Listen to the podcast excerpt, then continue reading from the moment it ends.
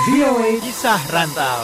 Halo pendengar VOA Kisah Rantau, apa kabar? Kembali bersama Dewi Sulianti dari VOA di Washington DC. Kali ini ada obrolan bersama Cynthia, diaspora Indonesia yang tinggal di Los Angeles, California, tentang usahanya berjualan batik Indonesia di Amerika.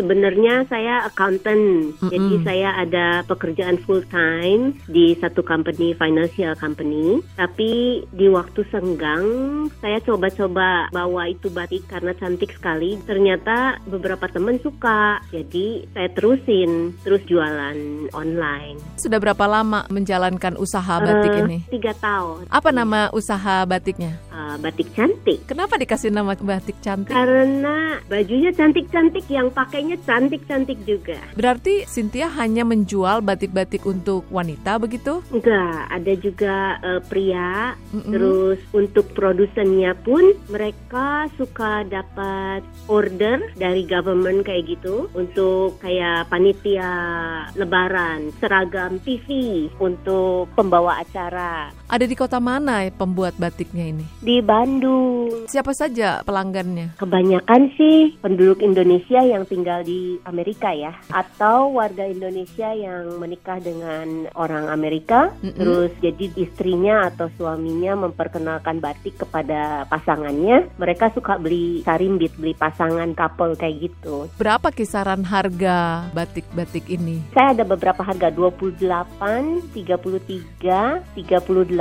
sama 40. 40 itu yang blazer panjang, terus yang 38 itu dress untuk wanita, terus yang 33 itu kemeja pria tangan panjang Mhm. atau pants atau kulot atau skirt wanita. Terus yang 28 itu top kayak blouse atau kayak kebaya kayak gitu atau blazer pendek. Jadi kisaran harganya adalah 28 sampai Iya, 40 dolar. eh, kalau dibandingin sama yang online-online ya, Iya. eh, jauh yang lain lebih mahal. Sampai ada yang customer nggak beli sih, cuman dia bilang eh, harganya make sense gitu. Jadi Oh, uh-uh. saya juga nggak mau untung banyak, cuman asal ketutup ongkos aja sama waktu saya gitu. Iya. Pengen memperkenalkan batik ini ke warga negara Amerika juga, tapi agak sulit juga ya. Iya. Mungkin mereka belum kenal, kecuali pasangannya orang Indonesia, mereka baru tahu. Tapi kalau enggak, mereka kayaknya mau coba juga nggak berani. Tapi kebetulan yang produsen batik ini, dia punya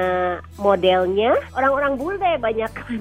Oh gitu. Amerika, iya. Uh-uh. Jadinya lucu, dipakainya bagus. Harga itu sudah termasuk ongkos kirim atau ada biaya ongkos kirim juga? Eh, kalau misalnya beli lebih dari tiga, free shipping. Oh gitu ya. Tapi kalau beli satu atau dua, nggak ketutup ongkosnya mahal dari sana ke sininya. Kemudian sejauh ini pelanggannya hanya sekitar Amerika atau juga ada dari negara lain? So far baru seluruh state di Amerika ya. Apa nih suka dukanya selama berbisnis batik di Amerika? Seneng aja ya, happy. Senengnya itu nggak ada yang komplain. Jadi eh, emang kualitasnya bagus, modelnya juga nggak bukan yang norak, terus halus kainnya. Jahitannya juga kualitasnya bagus semua. Tips untuk teman-teman di Indonesia Harus ya gitu. bangga kita punya batik nggak kalah desainnya modelnya nggak kalah terus dia mix sama kain eh, yang polos jadi cakep sekali Pengalaman Cynthia memakai batik Indonesia kemudian ketemu orang Amerika di sekitar bagaimana tanggapan mereka? mereka kalau pernah ke Indonesia mereka tahu batik. Rata-rata yang pernah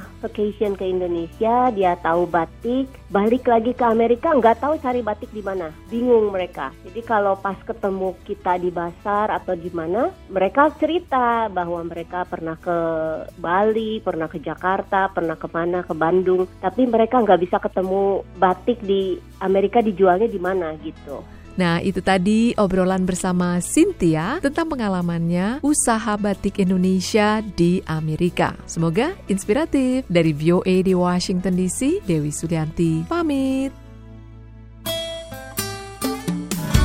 The voice of America.